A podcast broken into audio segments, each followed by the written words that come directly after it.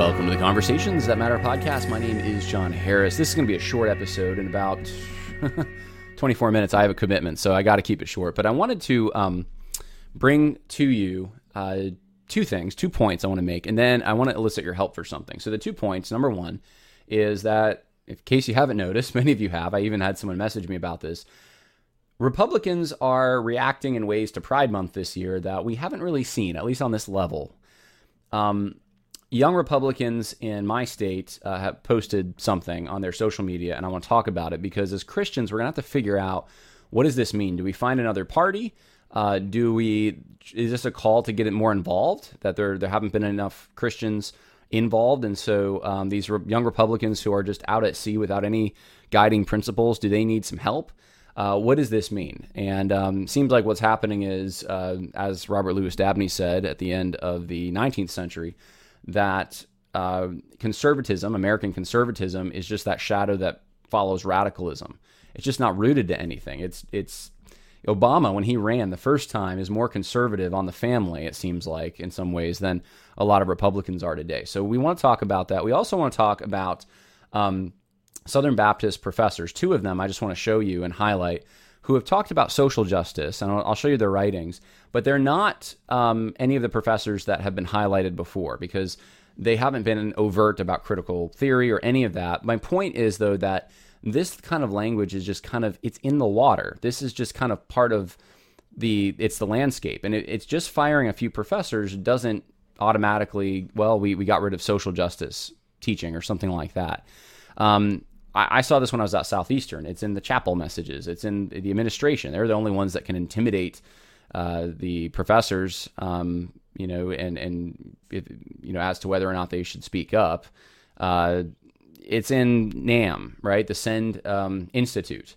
It's in to some extent the IMB with uh, the uh, suggestion of doing um, uh, diversity training and implicit bias training. I think was the term used a couple months ago there's just there's a lot of examples out there and so i just want to pick these two just to show you hey look there's professors that this isn't their main thing they don't talk about it all the time but it's just kind of it's kind of there and um and, and this is what messengers i think need to realize as they go into the, the convention that this is this is kind of a stage four cancer thing and it's not to go personally after these professors at all it's not uh, not not far from it. It's just to show that this is it's not just SBC. This is just kind of everywhere right? This it, this is um, I'm I'm almost wanting to use the term they like to use a lot. It's systemic. Well, it's not. It's not like every single person does this all the time and is talking about social justice, but um, it's it's it's present. It's uh, it seems to be um, even for those who aren't as controversial, who don't make the headlines, they'll still use the term and they'll use it in ways that, at the very least, maybe some of us should be a little uncomfortable with. And uh, and so I just want to highlight that uh, a little bit for you. And then I want to elicit your help. Actually, I'll elicit your help first a little bit. So let me show you what I need help on. Um, I'm trying to figure out book cover concepts, and I think I'll name the book that we're doing Christianity and Social Justice. That's a working title, at least for now. And here are just some concepts here. Uh, one, the first one someone sent me, um, but I, I was the one. The middle one I created. That was my first concept, and, and purely, you know, creation in my mind of what I thought a, a book cover could look like. Now, I think there'd be color in it. I don't think it'd be black and white, but kind of that contrast between the raised fist and then uh, Christ's kind of outstretched hand, and then Christianity and social justice. So on the right was just a little sketch someone made um, that might uh, be, just be a little bit better of a, uh, I don't know, format, uh, scale. But um, I want to hear what you guys think. Uh, I'd like to really see if there's someone else who has a better idea because uh, I'm kind of hitting my writer's block. I'm not sure exactly uh, what would be. The, the, publisher wants three ideas, and I just really honestly have this one. I think it's a good one, but um, what other ideas are out there, or could this be improved upon? Um, you can email me. Uh, probably the best thing. Let's see, the best email. Ooh, let's see. Send it to. Um, I think Jonathan Harris 1989 at gmail.com is probably the best one. And uh, just, just send it there if you have uh, a, a, an idea. I would really appreciate it.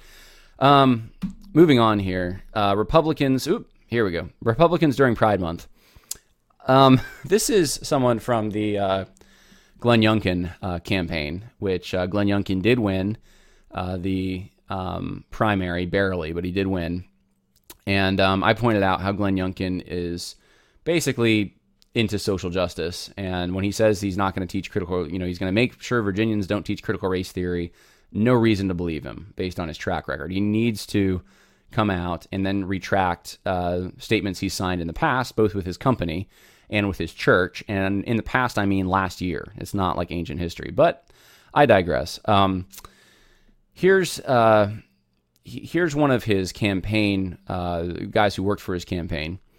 And he, he put Happy Pride Month, everyone. If you don't know why we celebrate it, ask yourself if you or anyone you know has ever been scared to be openly straight. Now ask, and, and it goes on, and just how, how terrible it is, I guess, for pride, people that are LGBTQ, etc. Um, now, okay, that's one guy, right? Uh, I mean, he's posting a "Don't tread on me" rainbow flag. I mean, this is just it, it's yeah. The, the, I'm sure the founders would have loved that. Their their symbol there, the snake, and "Don't tread on me." Um, having a rainbow flag backdrop uh, for Pride Month. But here's here's the thing: it's not just one guy. Um, Young Republicans Federation of Virginia. This is the Young Republicans of Virginia, guys. In 2018, they said under Chairman Kishore uh, Thota, I think I'm pronouncing it right. Uh, YRFV passed a resolution recognizing the political diversity of the LGBT uh, community and the principles enshrined in Virginia's Republican Creed that all individuals are entitled to equal rights, justice, and opportunities, and should assume their responsibilities as citizens in a free society. This Pride Month, we re- recognize the contributions of all hardworking LGBT Republicans in the young and young Republicans around our Commonwealth serving as party leaders, activists, elected officials, and candidates. We are so proud of you and proud to welcome conservatives of all backgrounds to aid in our efforts for Republican victory this year. This is where we're going. And, and you can see the logic that's being u- employed here. Um, this is just about equality. It's about equal rights. It's about justice, opportunities. Um, this is why when you when your political party starts down this road of we're about something like equality or democracy or some you know it's it's this sort of vague notion uh, this vague principle that can be applied to all kinds of different things you're actually you actually don't have a principle in effect you think you do but there really isn't a principle here there's no boundary that keeps equality from applying to anything you want to apply it to if that's the case I mean, if it can override the difference between men and women, then why not, oh, you know, equality for? Uh, I, I, mean, this is, is, offensive to some people at this point, but I'm just saying the logic itself could lend it to could be used by someone who wants to promote pedophilia, or um, I don't know, uh, really any kind of deviancy you can think of.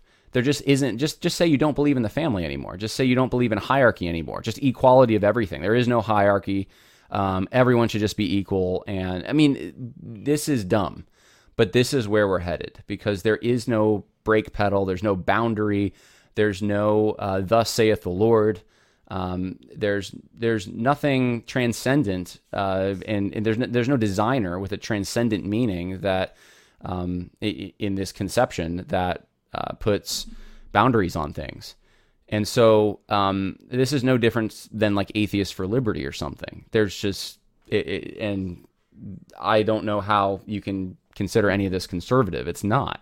I mean, the most basic unit of society that conservatives are supposed to protect is the family, and out of the family comes culture at large, and the traditions and the principles and the care and stewarding of land and resources and all these things that conservatives have traditionally cared about and this just blows it all up.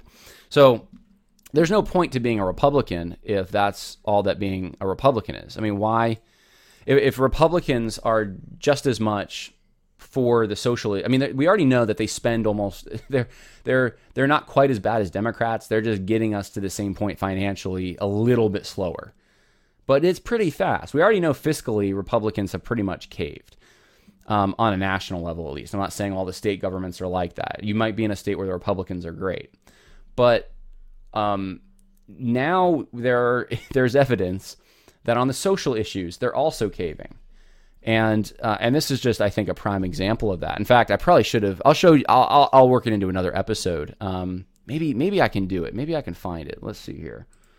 I don't know if I'm going to be able to do this or not.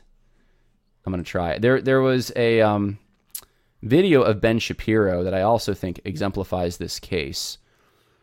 I'm going to see if I can find it here. Ah, yeah, I found it. All right, let me show you this. This is Ben Shapiro recently, and I, I'll just comment after you see what he says. We are indeed done here today. I have an appointment I got to get to. Thank you guys. It's great to see you, and I will see you here next time. One thing on that episode, Yeah. how I said pansexual, pansexualism is weird. Can we just type that? I can ask. That'd be great. before it's reposted. Yeah. Yeah, yeah, we could. Um, It's like a 10 second bit. It's about halfway through. It's just I'm pansexual. I'm like, that's kind of weird. Like, you don't, you like everything? Like, Yeah. you know, just, and like, You want to get rid of that? yeah, it's just uh, like, it's nothing, but So don't when make it you something. when you I mean, it is weird that you are attracted to every single thing. Yeah. Wait, when you no finish- taste at all. I thought that was a funny bit. It is a funny bit, but that's why I'll get boycotted.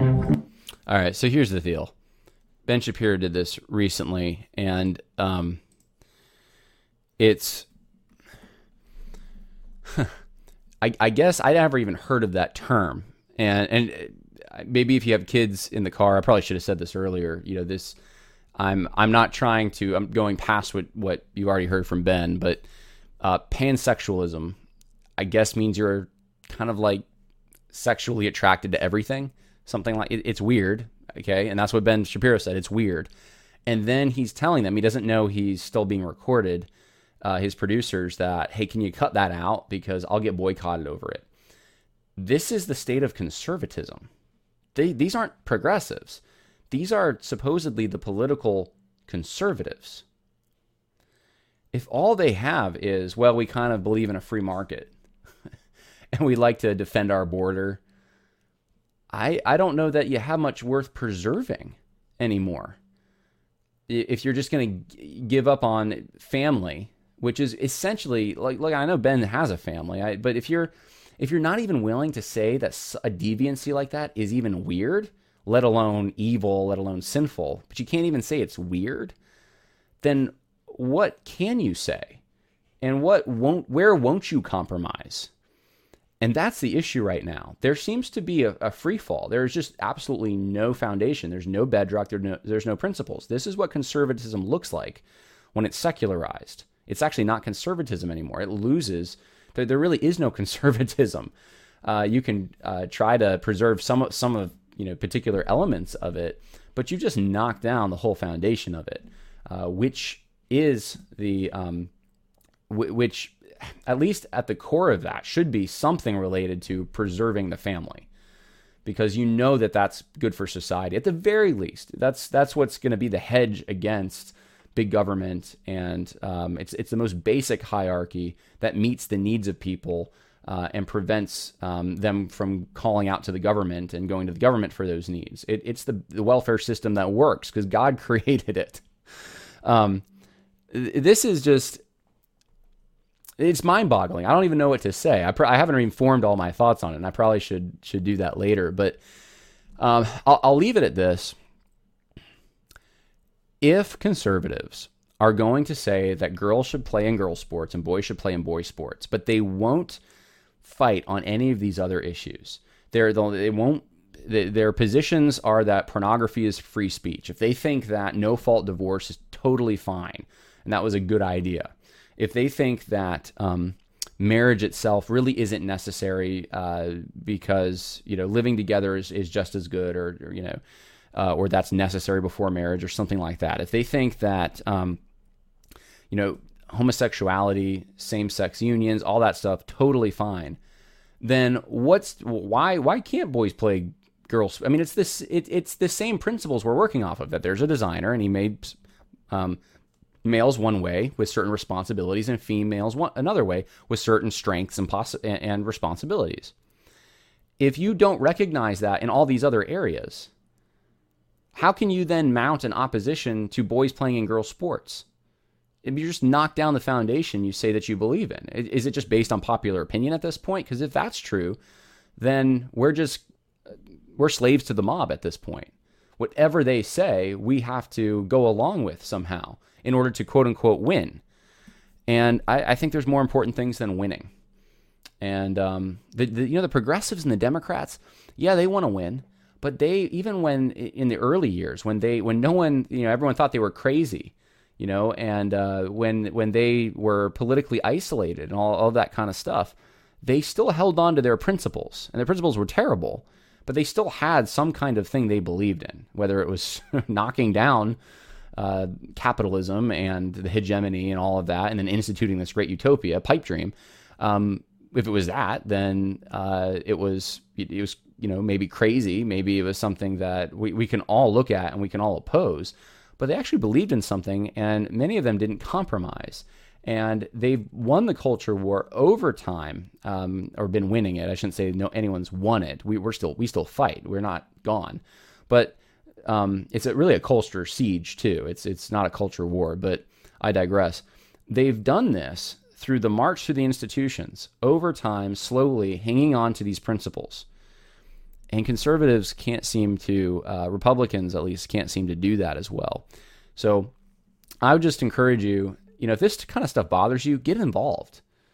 Um, you know, outvote your local Republic, young Republican club. You know, get the person out of there who's pushing this stuff. Put someone in there who's going to champion the, the family. Um, that would be my encouragement. So I wanted to show that to you. And it's not to depress you. It's just this, this is the world we're living in, though. And it's changing really fast. Uh, let's talk about this. So this Southern Baptist stuff. Um, in the uh, Southern Baptist Convention, in uh, these, these professors actually are both from the Southern Baptist Theological Seminary in Louisville, Kentucky, I believe. Yeah. Uh, Brian Vickers is one of them. He's a professor of New Testament interpretation assistant editor of the Southern Baptist Journal of Theology. And here's what Brian Vickers had to say uh, in class, and I'll just play it for you. The other thing in the prophets is you get an equal, you get an equal uh, emphasis on the importance, the biblical importance of social justice, right? Um, which is it tends to just launch into immediate controversy among evangelicals because everybody's afraid they're going to fall into social gospel. Though I've yet to meet any evangelical who actually fell into social gospel. Let me stop it right there. The term social justice itself, I mean, I've gone through the history of it before, but just to give you a little review, it comes from the social gospel. Yeah, I know some people try to say, no, there were Catholics using it before that. They meant something different, though. They were talking about um, trying to preserve social bonds that existed between landowners and tenants uh, and applying that to an industrial setting. The social justice that we think about today is really redistributive justice that goes back to Rousseau. And um, the, the term social justice was used by Rauschenbusch and others in that social gospel period in America to promote Fabian socialism because Fabian socialism was mostly secular, and Americans didn't want to buy into socialism because it had this secular connotation. So instead of calling it socialism, they called it social justice. So fundamentally, what what he's talking about here? Oh, you know, I've never, no one's ever bought into that because of social justice. You know, no, that's actually how it was formed. That's literally why the term social justice is around. It was selling socialism to Christians in America. Usually, so far on the other extreme, like we could probably use a dose of it. But immediately people are like, oh, social gospel. I, don't worry, I'm not going to just turn into a social worker. Uh, so we could use, he's saying we could use a dose of social justice. Um, doesn't mean that we're social gospel. We could just use a little social justice. Uh, but we're so afraid, we're so afraid of this demon called the social gospel that we'll often use that as just a, a basically an excuse to talk about issues of social justice, but not actually engage in any of it, right? But that's that's a little bit of a hobby horse of mine. I'm going to leave that. I'm going to leave that one uh, be. But you can go to the prophets and read, right? Because the way we treat the way we treat those apart from us is the material example, is the material evidence of what our relationship with God really is.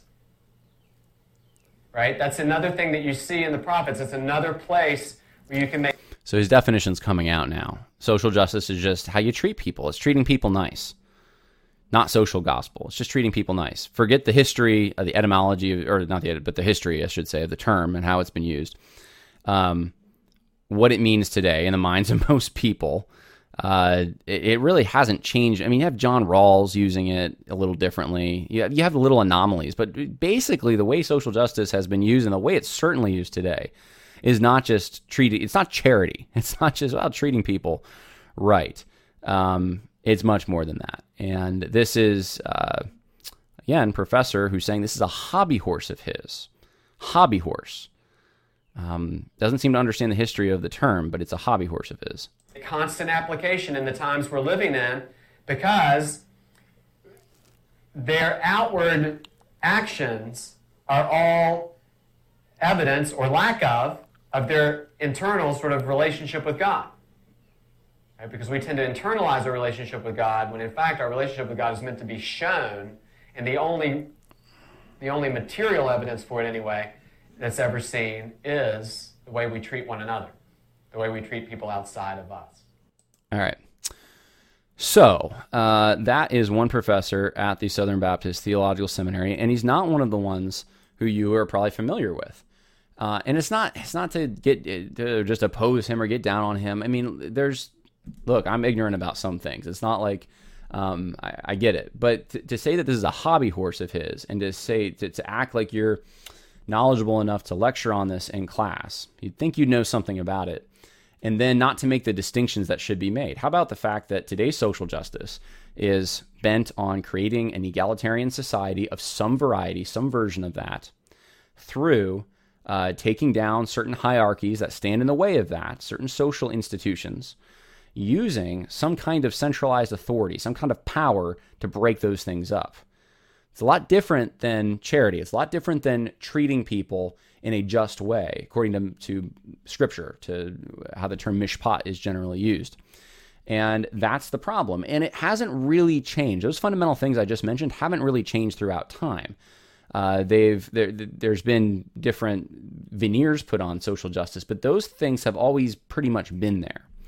So um, there you go. That's that's one person uh, promoting a version of social justice in class. Let me show you something else here. Um, this is Peter Gentry. You probably haven't heard of him either. He is a professor at the Southern Baptist Theological Seminary. How to read and understand the, the biblical prophets book that he's put out there. So um, he uses the term social justice a bit as well, and I'm just going to give you uh, some examples of that. So the term is used quite a bit. Uh, here's page 18 and 19. I'm going to just go through a few pages with you. It talks about how the prophets um, they had a perspective on social justice. Um, talks about uh, let's see, God's going after them uh, for accusing them of the loss of social justice, or the prophets are, I should say. Uh, anyway, I'm going to go through this quick. Israel losing social justice. The final, let's see, four woes are all ways of elaborating the original charge of perverting social justice. He goes through this all over the place. Um, it has something to do with wealth. Um, let's see, social injustice, gaining wealth associated with social injustice. Uh, and this isn't he he uses the term uh, retributive justice and that's not so, so that the assumption is here that that's not social justice there's social justice and then there's retributive justice um, perverting social justice was a problem. Let's see. Again, uh, gaining wealth by social injustice and living a life of pleasure to spend that. Ca- so, so there's something, th- and this is usually the way that social justice advocates use the prophets, that their critique is against some kind of systemic, you know, wealth disparity of some kind. And it almost sounds like that's how he's using it. But I'm going to keep going because he makes a, an important statement. Um, let's see. Uh, we have in Isaiah 11 where a future king uses gifts of the Spirit to rid of evil and establish social justice. I mean, that's pretty important. I mean, this is like fundamental stuff. Uh, at the heart, uh, let's see, of the violation of social justice. um, and here, so here's the thing. He says that social justice is the a word pair of justice and righteousness. So he, he, he refers to it two ways justice dash righteousness or social justice. And he explains it. I'll just read his explanation. According to the Hebrew poetry, which is based upon placing lines in parallel pairs, justice is matched in the first line by righteousness in the second. Normally in prose, when the words justice and righteousness are joined together, they form a single concept or idea, best expressed in English by the term social justice. Okay, best expressed in English by the term social justice? Really, that's the best way you can express this term. This is what Tim Keller did in his book Generous Justice. He takes these two words, smashes them together, and says, "Well, now it's social justice." Now, think now if you're if this is the best way to communicate in English, right? You'd think this would be the way that it should be translated, right? Um, you, there should be no confusion, right? Trying to minimize confusion is important. Uh, now, let me uh, keep going. He says, as a figure of speech, the word pair becomes an idiom expressing a single thought that is both different from and greater than the words considered independently, just as one cannot analyze the expression by and large. In English, by studying by and large separately, someone cannot determine the meaning of this expression by analyzing justice and righteous separately. So he's saying that they form something different. They come together, they form something different, this justice, righteousness. Um, Isaiah 16:5 is employing the concept of social justice. Deuteronomy calls for a king who implements the Torah in his regime, and Isaiah predicts a king who will deliver social justice in his rule. Um, they are saying the same thing. So the Torah. So here's what we know so far: that if you're reading this book, the Torah, uh, the law is social justice. That implementing the law is social justice. Uh, we know that it has something to do with becoming wealthy in an inappropriate way. That has something to do with social justice. We know it's the best way to translate justice and righteousness together in English. Um, he says the meaning of the word pair. Uh, let's see. He, he there's pretty redundant stuff. There's a lot of things here. Um, here's what I want to get to. This is the last. This is page 49. So after you read all this, you get to this section where he says, "This social justice, however, is not what is meant by the term in America today."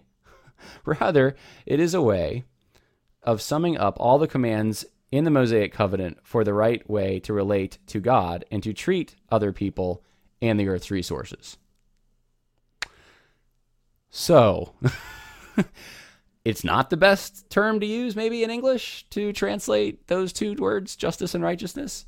If I mean, it, I don't understand. Then why use the term? If this is not the term that's used in America today, but it's somehow the best term to translate it from from Hebrew into English. Um, and the way that it has been used somehow is associated with wealth and money. And do you see how confusing this is? And that's all I really want to point out is this is really confusing.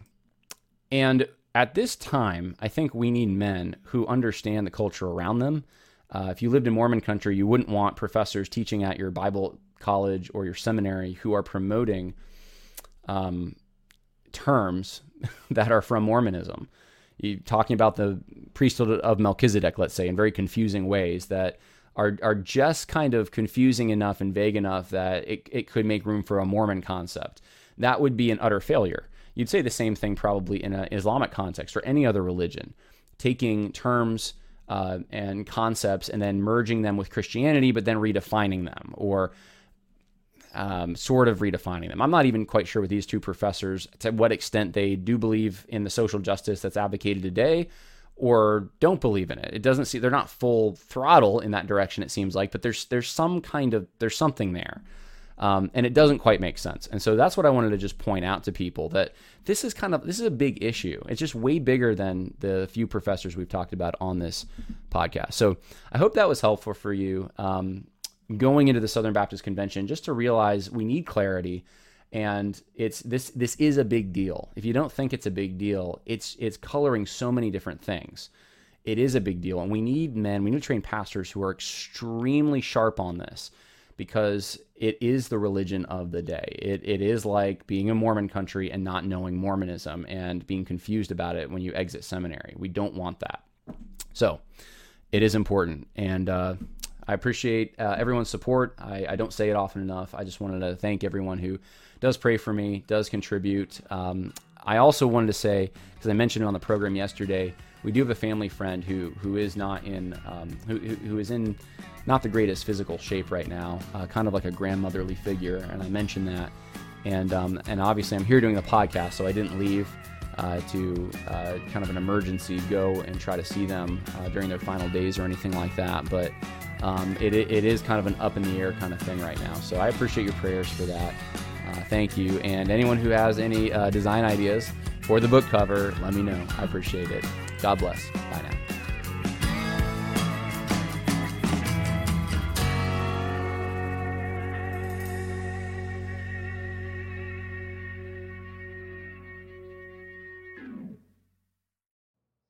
How to book flights and hotels. All you're missing is a tool to plan the travel experiences you'll have once you arrive. That's why you need Viator. Book guided tours, activities, excursions, and more in one place to make your trip truly unforgettable. Viator has over 300,000 travel experiences to choose from. Everything from simple tours to extreme adventures and all the niche, interesting stuff in between. So you can plan something that everyone you're traveling with will enjoy. Real traveler reviews give the inside scoop from people who've already been on the experiences you're considering. So you can plan with confidence. Free cancellation helps you plan for the unexpected. And 24 7 customer support means you can travel worry free. Download the Viator app now and use code Viator10 for 10% off your first booking in the app. Find travel experiences for you. Do more with Viator.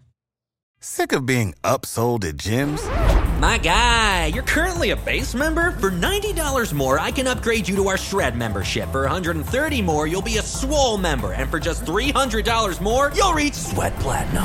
At Planet Fitness, you'll get energy without the upsell. Never pushy, always free fitness training and equipment for every workout. It's fitness that fits your budget. Join Planet Fitness for just $1 down and $10 a month. Cancel anytime. Deal ends Friday, May 10th. See Home Club for details.